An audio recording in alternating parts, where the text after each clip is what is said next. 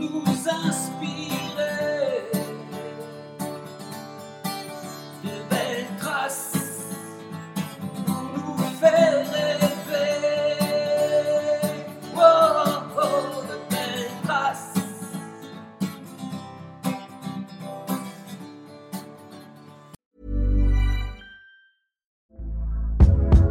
Hey there, it's Michelle Norris. I'm host of a podcast called Your Mama's Kitchen. When I travel, I'm usually looking for a way to find a taste of home when I'm not at home. And one of the things I love to do when I am at home is entertain. And Airbnb allows me to do that. When I was in California recently, I rented a house that had a great kitchen. And when we were sitting around the table, we we're all thinking, we're in someone else's house. Someone could be in all of our homes as well. If you have a home, but you're not always at home, you have an Airbnb. Your home might be worth more than you think. Find out how much at airbnb.com/slash host.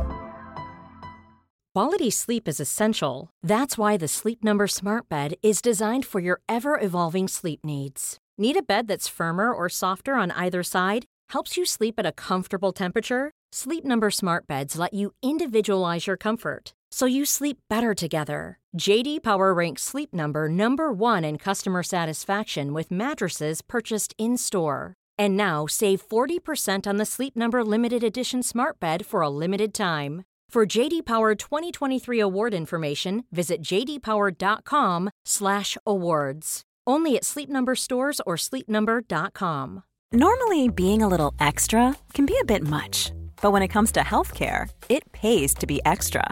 And United Healthcare makes it easy with Health Protector Guard fixed indemnity insurance plans. Underwritten by Golden Rule Insurance Company, they supplement your primary plan, helping you manage out of pocket costs without the usual requirements and restrictions like deductibles and enrollment periods. So when it comes to covering your medical bills, you can feel good about being a little extra. Visit uh1.com to find the Health Protector Guard plan for you. Bonjour à toutes et à tous. Bienvenue dans le podcast Belle Trace. Je suis Flo Masnada, skieuse et passionnée de sport.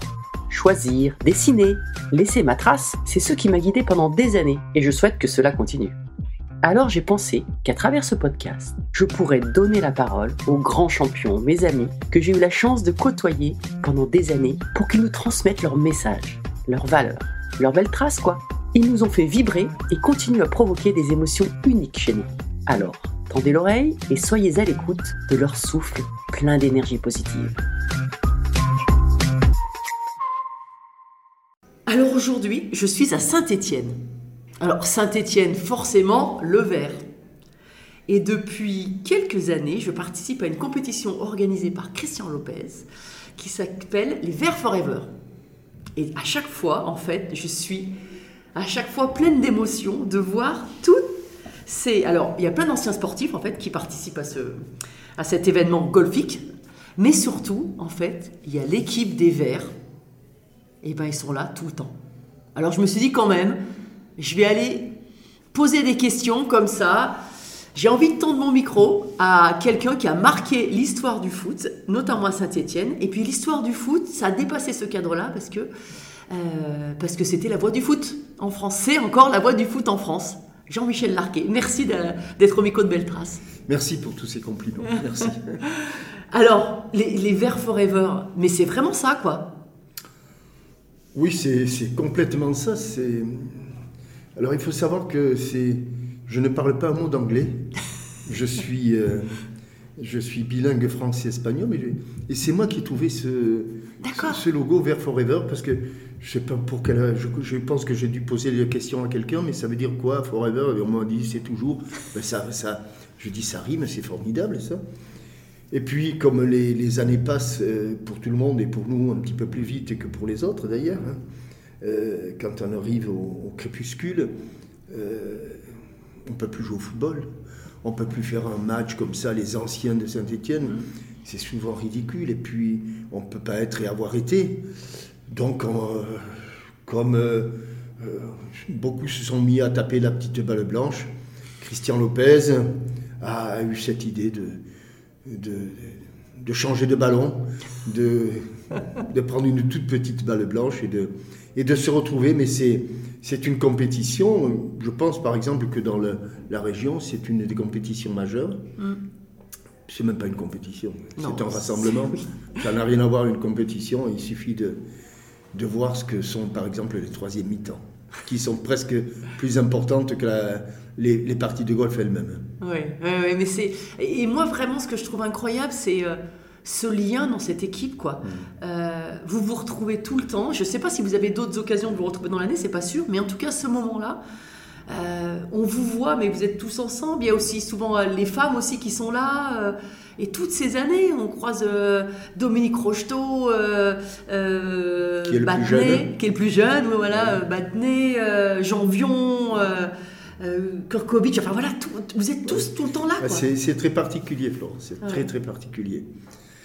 On ne sait pas pourquoi, euh, vraiment, on s- on- euh, c'est d'ailleurs le problème de beaucoup d'entraîneurs qui se demandent, euh, quand on parle de solidarité dans une équipe, quand on parle d'altruisme, quand on parle de, euh, de- d'objectifs en commun, euh, l'entraîneur, il est parfois démuni, il ne sait pas pourquoi ça marche, Oui. et il ne sait pas pourquoi ça ne marche pas. Quand ça ne marche pas, il voudrait que ça marche, mais il sera- il- il n'a pas les clés, il n'a pas les codes pour euh, que ça marche.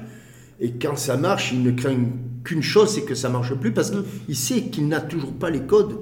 Euh, et nous-mêmes, qui avons vécu cette, euh, cette épopée, cette aventure de l'intérieur, on ne sait pas pour quelle raison, entre Christian Sinagel, un ch'ti plutôt taiseux, Osvaldo Piazza, un Argentin Eh oui, plutôt exubérant, qui est là aussi, oui, voilà, oui. avec euh, un Yougoslave, puisque c'était la Yougoslavie lorsqu'il était ou, ou, ou- ou Doudou Janvion, un Martinique. On ne sait pas pour quelle raison euh, les choses se sont imbriquées, je dirais pas parfaitement, parce que la perfection n'est pas de ce bas monde, mais pour quelle raison ça a marché? Et euh, je pense qu'à Saint-Étienne, il y a eu des équipes qui, euh, techniquement, étaient meilleures que la nôtre. Je- notamment la génération suivante, l'équipe de Michel Platini. Je pense que cette équipe, euh, il manquait quelque chose et peut-être que même Robert Hermel lui-même, qui avait connu notre époque, se disait mais c'est pas possible qu'avec des meilleurs joueurs, on ne réussisse pas à avoir euh, de meilleurs résultats. Ben, nous, on est, on est, on est 55 ans ou 50 ans plus tard. Mes seuls amis dans le football, ce sont Ah mes, oui. mes, mes coéquipiers. Ce sont mes, ce que j'appelle le plus souvent, ceux sur qui je peux compter et ceux qui peuvent compter sur moi, ce sont ceux de cette époque. Ça veut dire que c'est quelque chose qui s'est créé voilà, sur le terrain, euh, parce que parfois, euh, en dehors du terrain, on se disait des choses, euh, pas toujours euh, très sympas, mais, mais il y avait cette, euh, ce respect de l'un de l'autre et cette envie de, de venir aider l'autre, de soutenir l'autre, euh, quitte à être soutenu quelques, quelques minutes plus tard parce qu'on était en difficulté. Et c'est inexplicable. Et c'est justement parce que c'est inexplicable, autrement tout le monde le ferait. Si on trouvait la solution, tout le monde le ferait, ce serait pas marrant. Donc euh, laissons cette magie de la de ce qu'une équipe peut, devenir euh, avec, des, avec des gens ven- venant d'horizons tellement différents, mais, mais qui, sans trop se parler, on n'était pas des bavards. Dominique Battenet, c'est pas un bavard. Euh, Jaco Santini, c'est pas un bavard. Je vous disais, le ch'ti, c'est pas un bavard. Et on se parlait pas beaucoup. et- mais on, il y a quelque chose, il y avait quelque chose qui se passait entre nous. C'était pas de la télépathie, euh, je je- j'y crois pas. Et 75, euh, je dis 75 ans, non, 50, euh, 50 ans plus tard, il y a toujours ça. Ouais. Et toujours le plaisir de se retrouver. Ouais. Alors, pour avoir discuté avec certains, euh, euh, certains me disaient, mais en fait, dans l'équipe, il y avait, alors tu étais capitaine, mais euh, pas forcément le meneur. euh, voilà, tout le monde avait des liens. Enfin, il y avait beaucoup de discussions quand même. Euh, Osvaldo était un peu, euh, voilà, le, tempé- le tempérament sud-américain, un petit peu, euh, un petit peu le, gay- le, ouais, l'animateur. Voilà, il m'a dit euh, l'animateur. euh, Il y en a qui étaient un peu plus, euh, plus réglo. Enfin, toi, c'était beaucoup de tec- techniciens a priori. hein, c'est ce qu'on m'a dit. hein, beaucoup la Oui, technique. enfin, euh, euh, Je faisais ce que je pouvais. Ouais, ouais, mais on m'a dit que tu étais quand même très très technicien. Donc chacun en fait avait son rôle et c'est peut-être pour ça aussi que chacun se sentait à sa place, peut-être. Oui, quitte à parfois empiéter sur le domaine du, Oui. du coéquipier quand il était, euh, je le disais, en difficulté. Bon, euh, euh, et puis euh, c'est vrai qu'il y avait, chacun avait un rôle bien précis. Je prends des, des exemples. Quand on était un petit peu en difficulté à Saint-Étienne, Osvaldo, il savait qu'il irait pas au bout, mais il prenait le ballon. Il avait une grande chevelure. euh, Plus maintenant. Hein. oui, mais plus maintenant. mais il, avait, Oui. une grande chevelure euh, et, et il était assez imposant physiquement. Et Osvaldo poussait le ballon, montait les chevauchées fantastiques qui se terminaient souvent par un coup franc pour l'adversaire parce qu'il avait bousculé ou il avait taclé, il avait perdu le ballon et puis c'était un petit peu emporté dans son élan. Mais ça donnait un élan physique à l'é- à l'é- et, et- et c'est marrant parce que le, nous, on en avait envie, on en avait un besoin de ça, qui, qui redonne de l'élan à l'équipe. Et il était transporté par le public en même temps. Quand le public euh, voyait Osvaldo commencer à prendre de la vitesse sur 10 mètres, il se disait ça y est, c'est le moment où il va, il va amener un peu de folie dans le- dans l'équipe, qu'il va redonner du punch à l'équipe. Et, et tout le monde ressentait la même chose. Et, et Osvaldo était celui-là. Et puis il y avait Kurko, Ivan Kurkovic, qui était plutôt le, euh, assez, assez ténébreux, très concentré, très sérieux, très rigoureux. Euh, rien ne devait euh, sur, euh, sur les coups de pied arrêtés. Il était méticuleux. Tout ce, le marquage devait se faire au centimètre près, ainsi de suite. Et ne laissait rien passer. Donc, plutôt que de se faire engueuler, on, respectait, on respectait les consignes à la lettre. Mais tout ça avec une, une forme de, de respect mutuel. C'était pas, il n'y avait aucune contrainte. Voilà ce que je veux dire. Il y avait, c'était même du plaisir. hein, voilà. Et alors Dominique Battenet, il me disait, alors euh, je crois que c'était au retour d'un match euh, à Split, je crois, en 74. Vous aviez perdu euh, 4-1. ou 4 un- à 1, 4 voilà, à 1. tu vois, voilà. et il me dit, euh, bah, en fait, euh, Jean-Michel est venu nous voir et puis il a dit, bon, bah, maintenant, les jeunes, c'est à vous. Euh, Moi, euh, moi, de toute façon, je ne ferai plus jamais de, de finale. La Coupe d'Europe, c'est fini pour moi et tout ça. Et puis, deux ans après, Ouais, non, mais même, même le match retour, déjà le match contre retour, le Split, Ouais. euh, bon, on s'était fait. On avait plutôt fait un bon match dans un, sur un terrain très, très moyen. Euh, je me rappelle même, c'est pas mon habitude, mais je me rappelle du nom de l'arbitre, qui était un Turc, M. Babakan, comme aurait dit Thierry Roland, qui devait passer de bonnes vacances du côté des Split, parce qu'il avait été ah, plutôt, plutôt très gentil avec nos amis de, Oui. de. Euh, à charge de revanche pour le match retour d'ailleurs. hein. Je crois qu'on avait un arbitre écossais qui avait été très gentil avec nous. Et on avait, et on avait, on avait inversé les, la tendance, on avait renversé la situation. Mais, cette équipe-là, euh, c'est très particulier. Et puis, il faut savoir qu'on est arrivé dans un moment où, euh, en France, il y avait, euh, on était un peu au creux de la vague. Même si le football français jusque-là n'avait jamais atteint des sommets, mais on n'avait pas, on n'était pas allé en- évidemment à, la Coupe du Monde de, de- de 70 au, au Mexique, euh, euh, pas davantage en, en 74 en Allemagne. Il y avait la, la- la- la Coupe du Monde en 78 en, en Argentine. Euh, Et là, l'équipe de France y était, mais parce qu'il y a eu aussi un petit peu alignement des, des planètes. Il y avait l'équipe de Saint-Étienne qui, qui avait une ossature. Et puis, là-dessus, il y a, il y a un joueur exceptionnel qui est arrivé, qui est Michel Platini. Donc, euh, je, je rajouterai Marius Trésor, qui, qui Oui. remplaçait Osvaldo, qui ne pouvait pas jouer en équipe de France puisqu'il était argentin.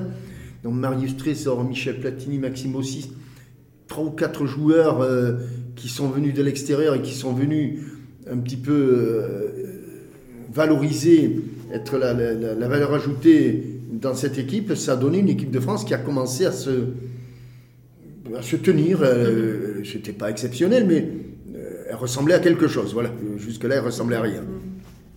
Et donc, les, les- les- les spectateurs se sont, nous ont un peu remerciés pour ça. d'accord. C'était c'est une forme de résurrection. Alors, euh, moi, je, je suis. euh, c'est formidable parce que à l'époque, euh, quand on jouait le mercredi soir, 20h30, c'est fou, hein Chose totalement impossible maintenant. C'est c'est inimaginable maintenant. mais un supporter, j'irai pas jusqu'à dire de Lyon, mais un supporter de Paris, de Marseille, de Bordeaux, de Lille, de... le mercredi soir, quand les Verts jouaient, devenait supporter des Verts. Ah, oui. Aujourd'hui, c'est impossible. Aujourd'hui, le Ah oui, supporter de Marseille reste supporter de Marseille et, et, et- et il- espère la Il espère défaite. la-. Voilà. Mm.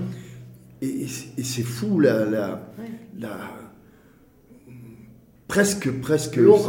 L'unanimité qui se faisait autour de, de cette équipe. Et quand on allait à jouer à Bordeaux, le stade n'était pas bleu marine, le stade était vert. Oui. Quand on allait jouer à Lille, le stade était vert. Quand on allait jouer à Nantes, c'était un peu plus compliqué. mais voilà.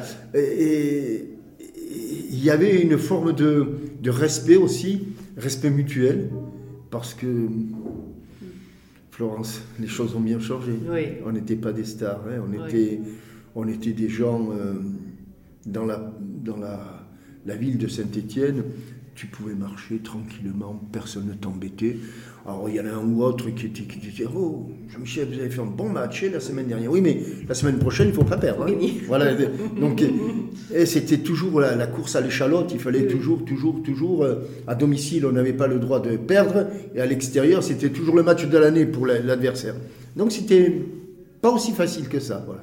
Oui, ouais, c'est sûr. Et alors, tu es resté super longtemps, en fait, hein, dans cette équipe? Je suis resté 15 ans. Oui.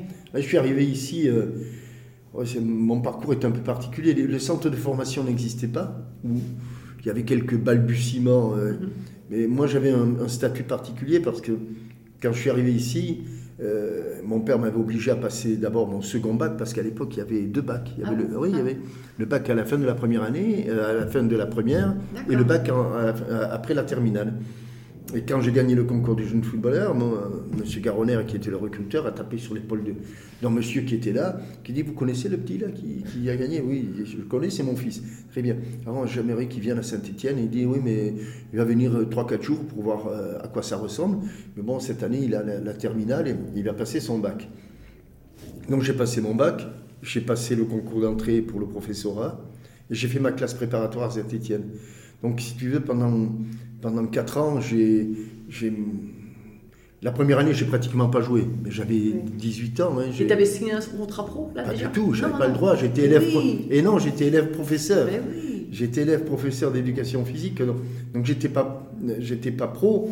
Et, euh, euh, et puis mes, mes professeurs ne voyaient pas d'un très bon œil que je joue, à- et parce qu'ils ils voulaient des résultats aussi. hein, et, et donc euh, ça a été un peu compliqué pour moi. Pendant quatre ans, j'ai- fait mon professorat et parallèlement, surtout les trois dernières années, la première année un peu moins. La première année, j'arrivais, j'ai joué quelques matchs à la fin, euh, ce qui était même euh, pas du tout prévu à la fin de la saison, mais j'avais 18 ans, donc j'étais tout gamin. Après, en 66-67, euh, j'ai beaucoup plus joué parce que malheureusement, Robert Herbin avait été gravement blessé en Coupe du Monde et j'ai fait pratiquement, euh, je crois, une trentaine de matchs sur les 38. Voilà. Et, et- et là, c'était- j'ai- j'étais étudiant à Lyon et je venais, je me rappelle même plus quand est-ce que je m'entraînais. C'est fou, quoi. Et, et ah, c'est après que j'ai enseigné un mois et demi. Et comme je me suis endormi un, un après-midi durant la SU, sur la table, je me suis endormi parce qu'on revenait d'un match de Eh Coupe oui. d'Europe, j'étais cuit carbo, quoi. Et j'ai dit non, il faut que j'arrête. Donc j'ai arrêté l'enseignement, j'ai enseigné un mois et demi, et puis je suis, de- je suis passé pro à ce moment-là. Voilà. Ah ouais. C'est un parcours un peu particulier, voilà. Mm. Oui, oui, mais, euh, Voilà. mais c'est aussi peut-être celui qui explique la, la suite après, même on, on en reparlera, on en parlera après, de, après ta carrière de, de- de footballeur. Mais, euh, Probablement, ouais. C'est euh, Mm. peut-être aussi d'avoir gardé cette, euh, cette notion. Finalement, c'était déjà un double projet. Aujourd'hui, on en parle tout le temps des doubles projets, de continuer les études et Qui était autres. un, mais- un double projet difficile parce que les polycopiers n'existaient pas et, et, Ni Internet. et euh, Internet et encore moins le, encore moins le, le- le- le petit PC, le- le- il n'y en avait rien. Donc, donc quand j'avais des cours de retard, il fallait que je prenne mon stylo, une feuille blanche et puis que je la remplisse. Quoi, Eh voilà. ouais. C'était un peu plus compliqué. Ça, Voilà. c'est sûr. Et alors, qu'est-ce qui te reste comme, euh, comme souvenir bah, Alors, on va parler de la finale, 76. Qu'est-ce qui te reste comme souvenir euh, Cette époque quoi, en fait, quand on... Bon, c'est- les, les- les souvenirs, c'est évidemment, bon, on est. euh, Je, je pense, euh, quand on dit, ah, j'ai pas de remords, j'ai pas de regrets, oui, j'ai des- moi j'ai des, re- euh, des regrets. Je, je- je- j'aurais bien aimé la gagner, celle-là. En plus, on pouvait la gagner. En plus, on pouvait la gagner. Pour la gagner, il aurait fallu qu'on fasse un très bon match. Et on a fait un bon match. Mais on n'a pas fait un très bon match. Et pour la gagner, euh, tu le sais mieux que quiconque, euh, ça se joue euh, à rien, à un détail, à un coup franc où le mur n'est pas bien placé. C'est le cas euh, Ouais. sur, cette, sur cette finale, à des poteaux qui sont pas très favorables. Oui. C'est le cas sur cette finale. Donc on doit la gagner. On la gagne pas, mais on fait pas, on fait pas le, le- les- on fait pas le grand match de Coupe d'Europe qu'on avait, qu'on avait déjà fait contre Eindhoven, contre Split, contre, contre Kiev. Là, on a fait des gros matchs, des matchs où l'adversaire était sous les noir, on sentait qu'on avait. Là, on, on a fait un bon match, mais pas un grand match. Et, et je regrette, évidemment, que moi je suis plein de remords là-dessus, parce que je pense que ça aurait changé ma vie. Je pense que ça aurait changé la vie de mes coéquipiers. Donc quand j'entends les oh non, je n'ai pas de remords, moi je, je regrette. oui, ça, en plus, ça se joue à rien, tu vois. À une décision, une, euh, oui, un mauvais placement. Je, je suis même presque fautif sur le, sur le mur. Je, je, me retourne et je ne dois pas me retourner. Voilà, il y, a- des choses, des, des- détails. Mais ce, ce qui reste de, de- de cette période, c'est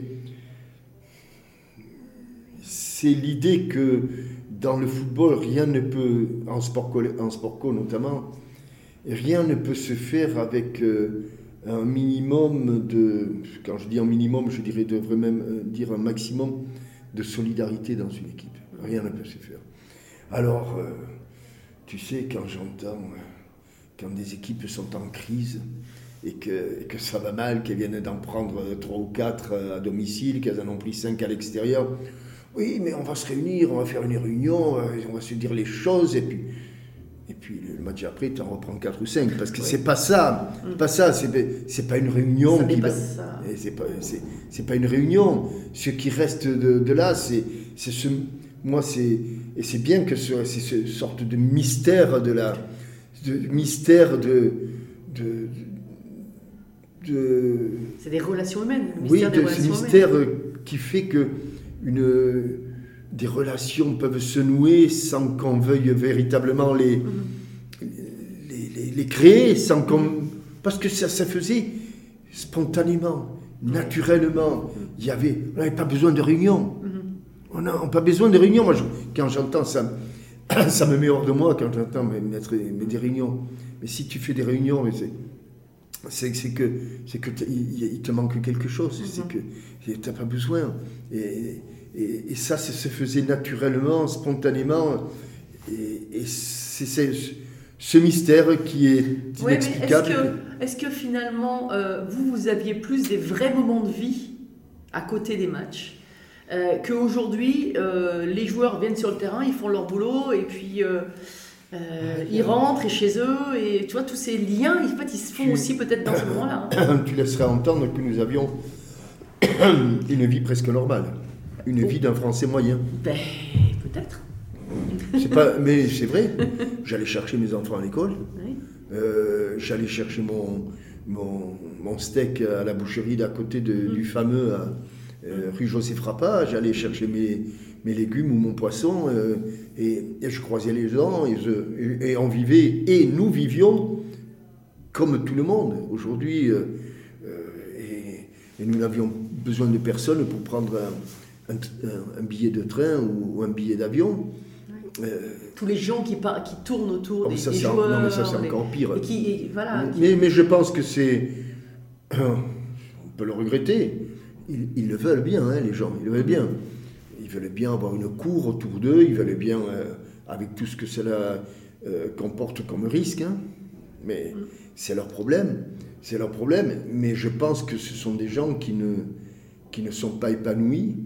Et je pense surtout que ce sont des gens qui. euh, euh, même s'ils gagnent beaucoup d'argent, à un moment ou à un autre, risquent de connaître des gros problèmes. Parce que ma génération, la génération après moi, pardon, a commencé à gagner beaucoup d'argent. Et on s'est rendu compte euh, que même quand ils gagnaient beaucoup d'argent, deux ans après leur carrière, ils tiraient le diable par la queue, ils ne savaient pas trop quoi faire, et ça se passait mal. Et ça se passait même parfois très mal. Euh, donc, tu sais, c'est l'histoire du balancier. hein. C'est l'histoire du balancier.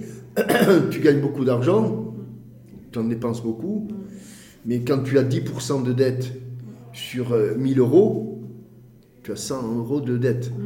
Et si tu as 10% de dette sur 100 000 euros, ça fait 10 000 euros de dette. Et sur un million, ça fait 100 000. Et, ouais. Et- et- et aujourd'hui, on est dans cette histoire du balancier euh, qui fait que les, les- y a certaines personnes et certains joueurs ne se rendent pas compte que quand ils auront fini leur carrière, la route est encore très longue. Surtout s'ils ont euh, aidé papa et maman, ça c'est très bien. Mais qui, s'ils ont aidé le copain de la classe, de la sixième, puis de la cinquième, puis de la quatrième, puis de la troisième, et puis, et puis la cour, et puis, et puis se rendre compte que bah, euh, l'alias c'est un tout petit peu Ouais. Quoi. Oui, et puis finalement, les liens sont, sont générés, sont faux, puisqu'ils sont, c'est généré par l'argent. Et Com- pas des liens humains. On, en- on revient, on revient à ça. Euh, toutes les histoires que l'on connaît, Ouais. et malheureusement celles que l'on ne connaît pas, euh, Ou heureusement, celle qu'on ne connaît pas, peut-être. sexe, drogue et, et- et- et argent. Voilà, on est, on est là-dedans. Sextape, euh, chantage, euh, extorsion, voilà, on est, on est là-dedans. On est là-dedans. Mais euh, parce que ce sont des proies faciles, mais je les plains pas. Je, je, je pense que euh, s'ils avaient, eux, un comportement normal, une réaction normale par rapport à leur statut, tout ça ne leur arriverait pas.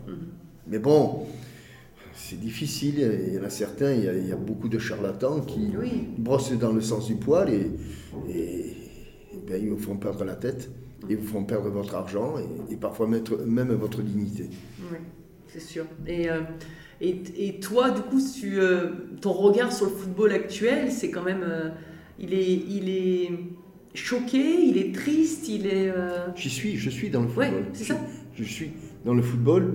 Je m'occupe des petits à, à Saint-Jean-de-Luz, à la Réunion. Je n'ai pas d'équipe, mais je papillonne, tu vois. Je, je vais euh, le, le soir, alors il y a les U11, je passe à un atelier, deux ateliers, trois ateliers, et puis il y a les U13, je papillonne. Et puis je vais à, à, à- à Pau, sur la JAB. Plus aucune, plus aucune responsabilité Oui. fédérale, régionale. C'est un, un, un repère de requins et de voyous. Toi, en fait, tu as voulu te recentrer sur Parce le jeu. Le jeu. Oui, mais j'ai été 13 ans président de district, Ouais. Ah ouais. euh, où je faisais les choses proprement. Je- Quand je dis proprement, non. Je faisais les choses normalement. Normalement. Je faisais les choses normalement.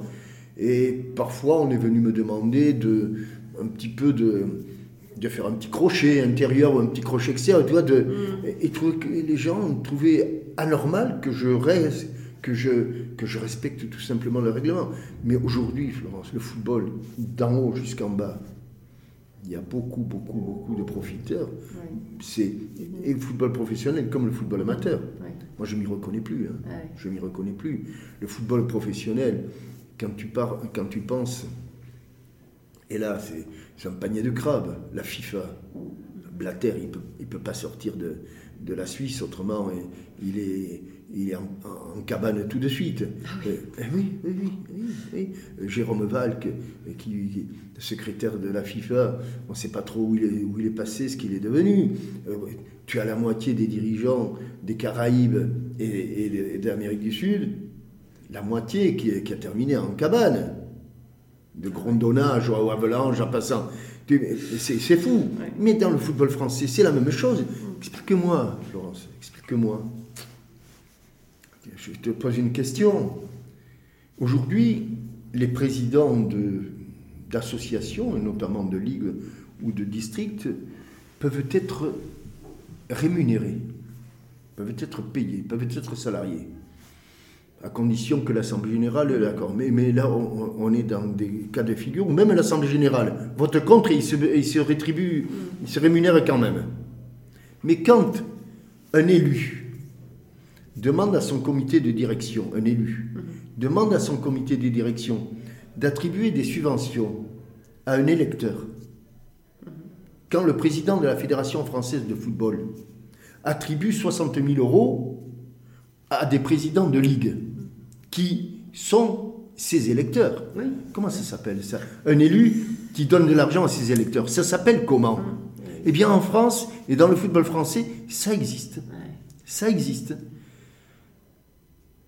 Et, et oui, mais et ça existe au vu et au su de tout le monde. Tu t'es dit, mais, mais on, on donne des leçons, nous, à des, à des républiques qui ne respectent pas la... Mais on donne des leçons. Moi, je pense que ça ressemble un peu à de la corruption, hein. Bah oui, en tout cas, c'est. même si c'est fait très officiellement. C'est 60 000 euros hein, Ouais. par an. Voilà. Comme ça, ils peuvent se payer 3 000 euros par, euh, par mois. 36 000 euros plus les charges, ça fait 60 000 euros. Voilà. Et ce- c'est donc l'élu, président du Qui comité, après- qui, qui fait voter cette subvention. Voilà où on en est hein, dans le football. L'entre-soi, quoi. Ah oui, entre copains et coquins, ça commence de la même façon, ça s'est terminé de la même façon. Ouais. Bon, on va parler de, de- de choses un peu plus, euh, un peu, pas un peu plus gaies, mais si, mais en fait, cette carrière, euh, après, tu parlais de l'après-carrière tout à l'heure, euh, toi, assez vite, sur la fin, alors euh, pour avoir discuté avec Patrick Révelli, avec, ils m'ont dit, bah, de toute façon, il parlait bien, que les discours, etc., voilà, il avait le verbe facile, et, euh, et toi, tu t'es vu, euh, enfin, tu, tu te voyais euh, journaliste ensuite? Pas du tout. Pas du tout. Comment comment c'est venu? alors c'est très simple. Le, sur les fonds baptismaux de la, du Paris Saint-Germain, parce que j'ai terminé au Paris Oui, Saint-Germain, oui. sur les fonds baptismaux, il y avait deux, deux entités. Il y avait Daniel Echter et RTL. oui. Ils avaient d'ailleurs le maillot euh, siglé RTL. Euh, et un jour, je décide de, euh, d'arrêter ma carrière. hein. Et le patron de, de RTL, s'appelait Monsieur Raymond Castan. Monsieur Raymond Castan, qui était un petit monsieur plein de talent, grand, euh, ami de Georges Brassens, qui était sétois lui-même, et qui me dit Jean-Michel, qu'est-ce que vous allez faire maintenant? J'ai appris que vous alliez arrêter. Francis euh, euh, Borelli m'a dit que vous alliez arrêter. Et là, je, euh, je pense qu'avec un autre président, c'eût été plus compliqué. Avec Francis Borelli, ça s'est passé merveilleusement bien parce que c'était un président adorable. Mer- merveilleux président, merveilleux président. J'ai- euh, J'en ai des, des frissons quand je parle de lui. Et euh, il me dit, mais j'ai une idée pour vous, hein, Jean-Michel. Ah bon? Vous allez, vous allez devenir le consultant, euh, consultant euh, football euh, à la télévision. Je suis en discussion avec Robert Chapat pour qu'il fasse sa chronique habituelle euh, euh, sur le Tour de France dans- sur notre radio. Robert Chapat était le directeur des sports de, De Antenne 2, de- à l'époque. d'Antenne 2 à l'époque. voilà, exactement, d'Antenne 2. Et, euh, et vous allez devenir le... Et voilà comment ça s'est fait. Voilà. Et Ah Mais tu as fait une formation quand même? Oh, zéro. Zéro. Alors, alors, alors là, zéro de zéro. Aucune, aucune formation. Et, et parallèlement à ça, il y a un autre, une, une autre. euh, Hachette m'avait aussi embauché comme, euh, comme rédacteur au, Pour 11 c'est pour ça 11, Oui. pour 11, c'était 11 tout seul à l'époque, dont je suis devenu après le rédacteur en chef et le directeur de la rédaction. Mais voilà, j'ai j'ai mené ça, à- j'ai découvert tout sur le tas, quoi, tout, tout. Euh, la fabrication d'un mensuel, la- les réunions de rédaction, et puis euh, la télévision, bon, le rôle de consultant, avec euh, deux conseils, un conseil de, de- Robert Chapat, euh, bon, avec Thierry, Jean-Michel, euh, vous êtes tous les deux là, assis sur un canapé, et vous regardez la télévision. Thierry ne connaît rien au football, et, et toi, tu essaies de lui expliquer pourquoi on a réussi ou pourquoi on a échoué. Et la seule chose que je vous demande, c'est au lieu de vous tutoyer, vous vous voyez. C'est tout. Voilà, ce sont les seuls conseils que j'ai eus. C'est quand, même, c'est quand même énorme parce que euh, pour. euh, bah maintenant, moi je suis consultante depuis, depuis aussi que j'ai. Enfin, même pendant ma carrière. Euh, mais c'est vrai que quand on regarde l'histoire des, des sportifs qui sont devenus bah, vraiment consultants, bah, en fait tu as été le premier quoi. Ah non Non. Non, le premier s'appelait Pierre Albaladejo. Ah oui. Or, lui, d'accord. Grand, grand Bon, alors dans les premiers en tout cas. En football, oui. Oui. En football, Ouais, à la ça. télévision. euh, Non, mais parce oui. qu'après, ça a quand même révolutionné aussi euh, ce, ce- Mais- même le- la manière de commenter aussi, comme tu le disais, Robert Chapat qui vous dit euh, bon bah tu vas expliquer etc. Parce qu'avant c'était le journaliste et c'est tout. Et, enfin l'arrivée des Pierre, Pierre Albaladejo était un, était un, à vulgariser le rugby, c'était compliqué, les, les règles du Ah rugby. bah oui. En plus, lui, il avait un, un- un- un journaliste, un commentateur qui connaissait pas grand-chose au rugby, qui était extrêmement enthousiaste, qui, Oui. qui faisait passer la- les émotions, qui était Roger Coudert. Allez les petits, Allez, les petits. voilà. Bon, il est formidable, il termine le match avec une fracture du tibia, ce qui était faux, mais bon, voilà. Et puis, euh, oh, ça y est, il est blessé, il est- met un coup d'éponge magique, et puis voilà, voilà. Alors, il y avait des expressions dont je me souviens comme ça, et, mais Pierre Albaladejo, c'était... C'était très... Il y avait beaucoup de pédagogie dans ce... Tu et- t'es inspiré de lui pour. euh, oui, oui, oui, oui. Je me suis inspiré de lui. Je ne, je n'ai pas honte de le dire. Alors, c'est très différent hein, parce que le rugby est un sport où Mhm. il y a, il y a les, les phases les plus importantes sont des phases arrêtées. En fait, c'est la mêlée, la touche. Et ce qui est- c'est- Oui. Alors qu'en en football, on est en perpétuel mouvement et que l'explication est beaucoup plus, doit être beaucoup plus brève, plus succincte qu'en rugby. Euh, donc, c'est un petit peu différent. Le timing et le tempo n'est pas tout à fait le, même, mais je m'en suis, je suis euh, oui, bien sûr, inspiré. Ce que je, ce, je regrette pas du tout parce que je pense qu'un consultant, c'est ce qu'il doit faire. Oui. Il ne doit pas se contenter de dire Oh, que c'est bien joué, oh, que c'est beau, oh, ben, c'est ce que j'entends maintenant, hein, je ne le dis pas au hasard. Hum, oh, quel beau tir à côté. Euh, Voilà. Et qui n'explique jamais pourquoi euh, un geste est réussi, qui n'explique jamais pourquoi un geste est- n'est pas réussi, qui n'explique pourquoi, euh, jamais pourquoi c'est le bon choix, pourquoi c'est le mauvais choix. Voilà. Euh, qui, qui- qui pardonne sur en disant euh, le ballon lui échappe. Non, le ballon lui échappe pas. Le ballon, il, il fait un mauvais contrôle. C'est ça. voilà. La base, c'est ça. le- Ah, mais une, fois, une fois que vous avez dit le ballon lui échappe, euh, vous ne donnez pas d'explication. Que si vous dites il a fait un mauvais contrôle parce qu'il n'a pas utilisé la bonne surface, parce qu'il s'est mal placé, parce qu'il n'était pas en équilibre, parce que ceci, parce que cela. Enfin, il me semble que même si à la fin d'un match, personne ou pas grand monde n'a retenu quoi que ce soit, mais vous essayez d'expliquer le pourquoi du comment. Ah, je- Aujourd'hui, je suis abasourdi par euh, la, la pauvreté des, des- des analyses techniques.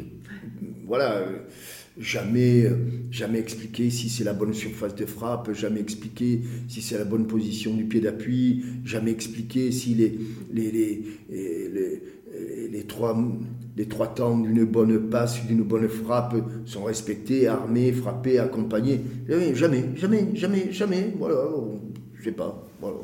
On fait vivre un, un- un spectacle, mais pas plus que ça. En fait. Même pas vivre, Ouais. même pas vivre parce que euh, je pense qu'il y en a qui, et moi je, le, je reconnais que euh, il paraît que on, on- on était nous avec Thierry dans les, dans les chaumières, on entrait dans les chaumières, euh, mais moi j'ai le sentiment que euh, ce qui est important dans un match, à la fin d'un match, ne me dites pas que parce que quand on vous a euh, inondé de statistiques, quand on vous a inondé de ceci, de cela, mais le, téléspectateur, il retient rien du tout. Moi, moi, quand un Thierry Ray, Dieu sait si le, judo est compliqué, euh, ça se joue à rien, mais quand un Thierry Ray vous explique pourquoi, par euh, par quelle, euh,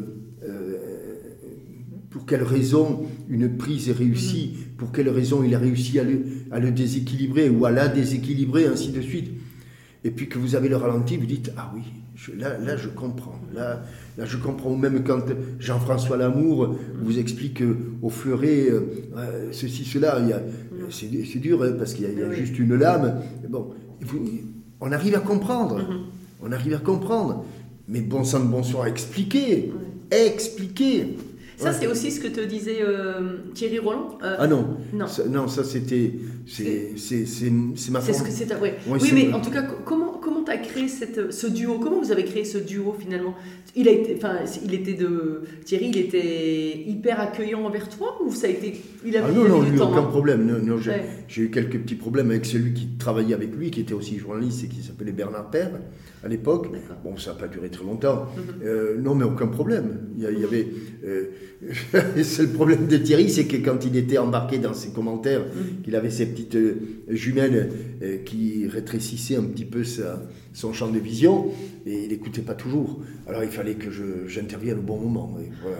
Mais euh, après, il s'est- il y a eu un jeu de, un jeu de ping-pong qui s'est Oui. mis en place et qui a fait que ça a marché. On ne sait pas pourquoi là non plus. Voilà, ça a marché, puis les gens, les gens aimaient bien. euh, les guignols sont arrivés là-dessus. Oui, comment tu as vécu cette, euh, Oh, ces, ces, ces oh, guign- oh. ces marionnettes Il n'y a même pas beaucoup de, de personnes, hein, quoi, des, des- Non, mais à, à l'époque, euh, j'avais plutôt un rôle. Ouh là là, Thierry, euh, Oui. vous exagérez, Thierry. Bon, Ouais. J'avais plutôt un rôle modérateur et Thierry un petit peu un rôle de bof et de. Oui. Bon, Thierry s'en foutait complètement, complètement. Oui.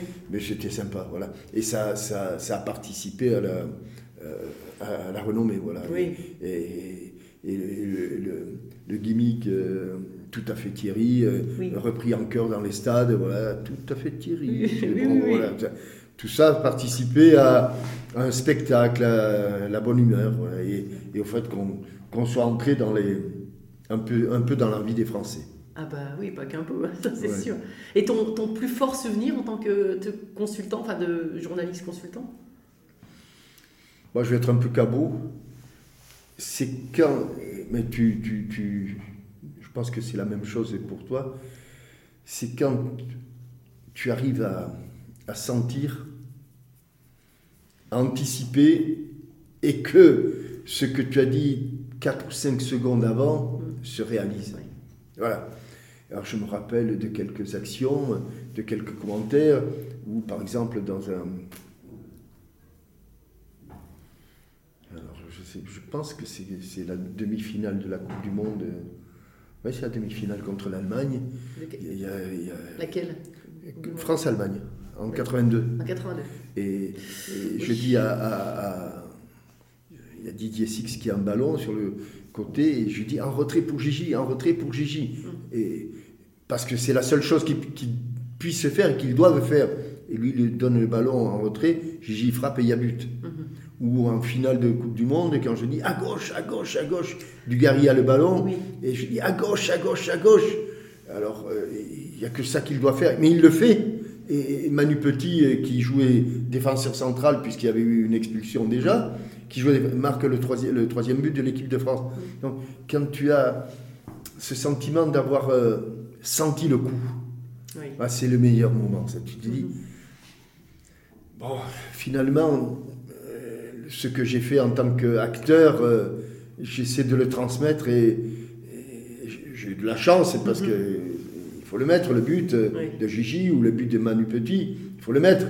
Et c'est là où tu te sens le plus utile, quoi. Voilà. C'est les meilleurs souvenirs. Après, après, nous, nous ne sommes que des témoins hein, du spectacle.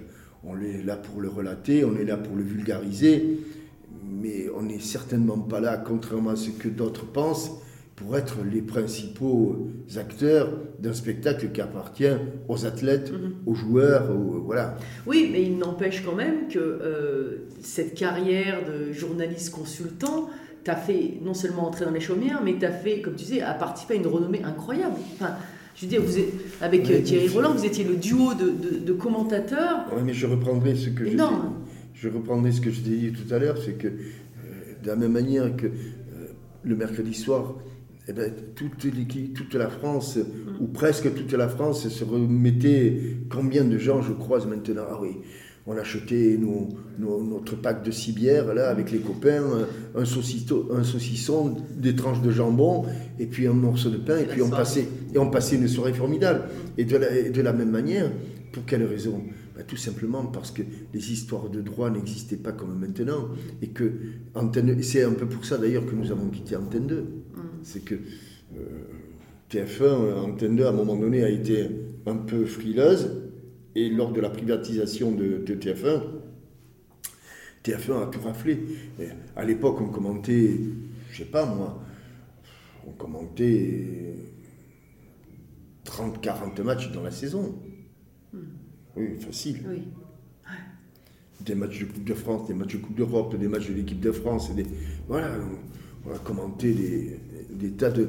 Donc, si tu veux, il y avait. Et les autres, il n'y avait pas d'autres. Il n'y avait Oui. pas d'autres télés qui, qui Oui, oui. Canal Plus n'existait pas. euh, Antenne pas- 2 pas avait perdu. sports, voilà, euh, donc. euh, Et là, pendant toutes ces années, tu as gardé la passion tout le temps du, du jeu, Ouais, du foot. ouais, enfin, il faut dire quand même que ce serait compliqué de, de faire, euh, de faire la gueule parce que parce que tu as, tu as commenté la Coupe du Monde aux États-Unis. Ou, non, c'était c'était fabuleux, quoi. C'était fabuleux parce que euh, on, des privilégiés, on est des privilégiés dans ce, quand, tu, quand tu fais ça. Tu, c'est toujours bien de savoir d'où on vient et, et ce que l'on fait, et si par rapport à, à d'autres d'autres personnes qui ont autant de valeur que toi, tu es favori- favorisé ou pas.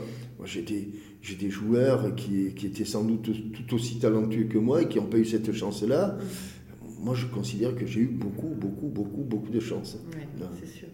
Et les, les joueurs que tu as rencontrés qui t'ont particulièrement marqué dans ta, dans ta carrière? Soit en tant que joueur avec toi, soit euh, plus tard? Ah, moi, j'ai deux idoles. Ouais. Euh, L'une que je pouvais imiter, l'autre que je ne pouvais pas imiter. Quand je suis arrivé à Saint-Étienne, il y avait un, franco-algérien, qui était devenu algérien après les accords d'Évian, qui était Rachid Mekloufi, qui au moment de cette, de cette interview est toujours de ce monde, et je l'embrasse très fort. Euh, C'était un, un petit Algérien, numéro 10, immense joueur, immense joueur. Et je me disais, ce qu'il fait, je vais essayer de le faire, tu vois, je vais, je vais essayer de le copier parce que qu'est-ce qu'il est bon, qu'est-ce qu'il joue bien, qu'est-ce qu'il joue. Il joue au football comme j'aimerais jouer au football. Voilà. Il était adroit, il était intelligent, il était techniquement euh, très au-dessus de la moyenne. Moi, C'était un magnifique joueur. Et le peu de temps que je dirais, je, je n'ai joué que deux ans avec lui, mais je le badais, comme on dit. Ah je oui. le badais. Je, je disais quand même, euh, il, était, il avait été euh, réquisitionné par les FLN. Et il était parti à Genève à cette époque-là. Le FLN avait réquisitionné tous les, joueurs algériens qui évoluaient en France. Et il les avait mis à Genève. Et, pendant, je pense, deux bonnes années, Rachid était à Genève avec ses copains algériens. Il s'entraînait tant tant bien que mal. Donc il n'avait pas une vie d'athlète, il mangeait je sais pas quoi. Et l'entraîneur du Servette de Genève, qui avait déjà été entraîneur de, de, la Saint-Étienne, en 64, je pense, quelque chose comme ça, était revenu à Saint-Étienne et avait dit, juste après les accords d'Évian, les accords d'Évian da- doivent, doivent dater de 63, je crois, 63, 64, je dirais plutôt 63, avait dit, moi, dans mes bagages, je ramène Rachid. Oh, quel joueur. Ah, c'était un joueur fabuleux. Finesse. Voilà, c'était le football tel que tout le monde peut le, peut, le jouer parce que malheureusement il avait pris un peu de, dans mon point presque, tu vois, c'était pas un grand athlète, très vif, très très vif sur, sur 400 mètres. Et puis un autre idole c'était Salif Keita qui était un, un- un Malien. Alors lui je pouvais pas l'imiter parce qu'il était beaucoup plus grand que moi, il n'avait pas du tout la même morphologie, Oui. il paraît que les, les blacks ont pas du tout, les blancs n'ont pas du tout la même morphologie, et je m'en suis rendu compte avec lui. Et, et- mais c'était un joueur exceptionnel qui, qui, qui, qui appréhendait le football sous, sous une forme de. Ah, C'était marrant parce qu'il y avait en- en même temps beaucoup de- d'esprit de compétition, mais sans oublier le, le côté jeu, le côté plaisir. Tu vois, c'était. Voilà. Et Salif, c'était un immense, immense footballeur. D'ailleurs, sur l'écusson de la Saint-Etienne, il y a longtemps eu une panthère noire. C'était un, un génial. souvenir de, de- du passage de, de Salif euh, euh, à Saint-Etienne. Super. Donc voilà, voilà des joueurs qui m'ont qui m'ont marqué en tant que joueur, en tant que commentateur. Évidemment, bon, il y a les étrangers, mais commenter un match de Michel Platini, c'était se dire tiens, il fait quand même des choses que beaucoup d'autres sont incapables de faire.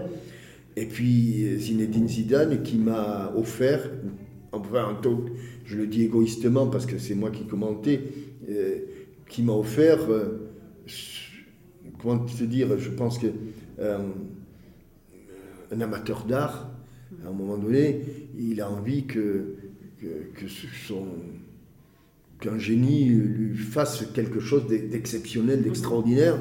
Et moi, il m'a fait un match, euh, il, il m'a offert un match, je dis il m'a offert, tu pas le seul à le regarder, il y, avait 20 millions de téléspectateurs, mais, mais il m'a offert un match contre le Brésil en 2000, euh, 2006, qui était la, la perfection, tu vois. Il n'a pas marqué de but. Autrement, là, c'est. Mais tu vois, dans, dans ce match-là, tu dis, là, je viens d'assister à un monument de, de, de ce que peut faire un, un footballeur dans un match de très haut niveau, puisque c'était un. Je vais dire bêtise, quart ou huitième de finale de Coupe du Monde. Ouais, ce qui n'est pas Oui, rien. oui. Voilà. Et tu as, une relation avec lui? Tu as parlé avec lui pendant ta carrière? Oui, mais je l'ai vu il n'y a pas si longtemps à Oui. Roland Garros. Et marrant parce que Zi- Zizou, il pas, il parle pas beaucoup. hein. Mais en plus, c'est.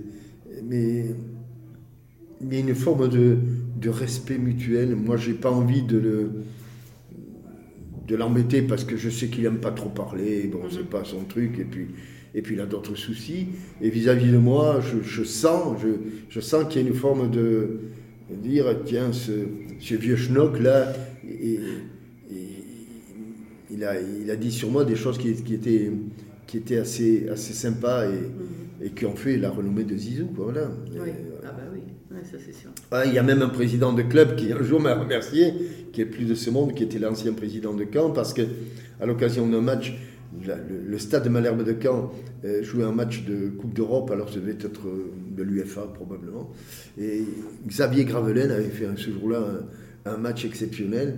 Et moi j'aime bien valoriser ces, ces- ces gamins qui, qui à un moment donné euh, ont trempé un peu les pieds dans le bénitier et réussissent à peu près tout. Quoi. Et, et j'avais tellement dit du bien de Xavier Gravelaine et que le transfert de Xavier Gravelaine de Caen à Marseille, je crois, un truc comme ça, avait été euh, valorisé de quelques millions de francs. Voilà. Ah, donc le président m'avait remercié, il m'a dit euh, ça m'a, je- on va, je vais, Eh te, oui. je vais te payer un bon, un bon gueuleton parce que ça m'a permis de vendre euh, Xavier un peu plus cher que. Et oui, que- l'analyse de l'expert Voilà, avait, voilà, avait voilà. validé le. Voilà. D'accord. Bon, ça m'est pas arrivé souvent, mais ça m'est arrivé Ouais. quelques fois, voilà. Et, et dans la dans l'équipe euh, de 2018, j'ai envie de dire, tu as aussi des. Non, parce que je j'ai pris un peu de recul. D'accord. Euh, c'est, c'est un peu différent. Un peu diffé- les, les- les choses ont beaucoup changé. Alors je ne dis pas que c'est en bien ou en mal. C'est une autre époque. C'est une autre époque. Voilà. C'est autre chose. Euh, je m'y reconnais pas tout le temps. Mhm. C'est un peut-être, c'est, c'est sans doute et peut-être de ma faute. hein, et Mhm. je, je n'ai qu'à me mettre au goût du jour. Je n'ai pas, le- je n'ai pas le temps. J'ai, une fille pourtant très jeune. J'essaie de Mhm. rester jeune, mais ben, j'ai l'âge de mes artères. Et Mhm. puis, euh, et puis euh, quelquefois, on est on est plus tolérant sur certains dans certains domaines que dans d'autres. Ouais. Ouais. Et là, je ne m'y reconnais pas trop. Mhm. Je répète, c'est peut-être probablement un peu de ma faute. Mais j'entends quand même beaucoup de monde qui se dit on, on s'y reconnaît pas. Voilà. Donc quand je dis finalement, je suis pas seul sur cette planète à être un peu en décalage. Mais le ballon, c'est toujours ta passion. quoi. Oui, oui, oui. Mais les- moi, euh, être avec les, les- les gamins, là, euh, samedi dernier, euh, donc euh, aujourd'hui nous sommes le 10 septembre, mais samedi dernier, donc le 3 septembre 2022, euh, je suis allé voir un match de, amical de U13 de mon club de, la, de Saint-Jean-de-Luz, on dit Arine Lusien. Euh, je suis allé voir et je suis resté de la première à la dernière minute parce que j'ai pris un plaisir fou, quoi. Juste donner deux, trois conseils à des, à des gamins. Voilà. Euh, De, de donner leur ballon euh, un tout petit peu plus tôt, d'éviter de faire la, la, la- la touche de trop, de, de lever un peu la tête. De, ouais. Ah, je, prends je prends plaisir et je n'ai aucun mérite à y aller parce que je prends plaisir. Ouais. Mais le football, là, à ce niveau-là, pas, pas d'autre niveau. Ouais, tu as vécu euh, tellement de choses aussi que après c'est différent. Alors, on arrive à la fin du podcast. J'ai deux questions traditionnelles. Euh, L'avant-dernière, c'est est-ce que tu as une devise dans la vie? Ou est-ce que tu as eu une devise pendant ta carrière? Ou... euh, Oui, mais c'est pas, Non, mais il n'y a rien d'ex... c'est pas moi, c'est pas moi qui ai eu. Ouais. C'est, une devise qui n'a rien à voir. Je suis berné. Oui. Mais cette devise, c'était la devise qui est, qui est inscrite sur les maquilas. Je sais pas ce que c'est un maquila. Non, un maquila, c'est une canne qui est offerte. euh, C'est un symbole. Qui est une canne qui est aussi une arme. avec un pommeau qui Mhm. se dévisse. Il y a un aiguillon qui est en cadre. D'accord. C'est un un symbole, euh, une canne qui est remise aux, aux gens- de qualité dans le Pays Basque. Au Pays Basque, on- quand euh, Ah, on reconnaît. Je vois, je vois le. C'est le maquila, avec. Mhm. Euh, comment vous appelez ça Pas une manique, ce que vous, Oui, oui, mettez. oui. Ce que vous mettez autour du poignet, là, les, quand vous tenez les Poignée, bâtons. euh, nous on appelle ça des poignets, mais. Ouais, des- Ah, voilà, ouais, poignée, ouais, voilà. ouais. une manique. D'accord. Et il y a toujours une devise. Ouais. Et la vraie devise, c'est It's a It's. La parole, c'est la parole. Voilà. Et celle-là, elle est. Je pense que c'est une devise qui, parfois, est un petit peu oubliée. Ouais. Finalement, j'en ai une. Oui, finalement, t'en as eu. Et la toute dernière question, mon podcast s'appelle Belle Trace. Euh, Qu'est-ce que c'est pour toi une belle trace? Je sais pas si on peut laisser. Si on peut laisser une belle trace, c'est. Probablement avoir donné plus qu'on a reçu.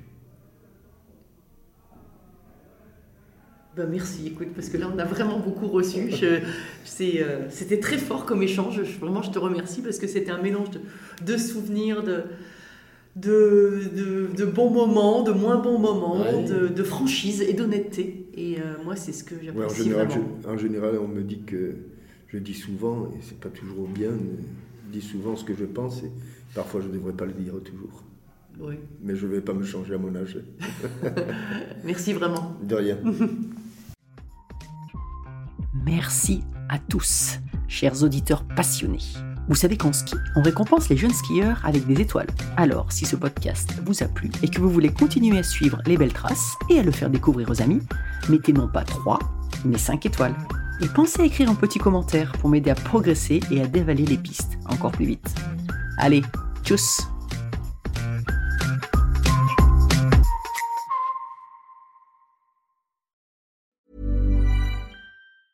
Normally, being a little extra can be a bit much, but when it comes to healthcare, it pays to be extra. And United Healthcare makes it easy with Health Protector Guard fixed indemnity insurance plans. Underwritten by Golden Rule Insurance Company, they supplement your primary plan, helping you manage out of pocket costs without the usual requirements and restrictions like deductibles and enrollment periods. So when it comes to covering your medical bills, you can feel good about being a little extra. Visit uh1.com to find the Health Protector Guard plan for you.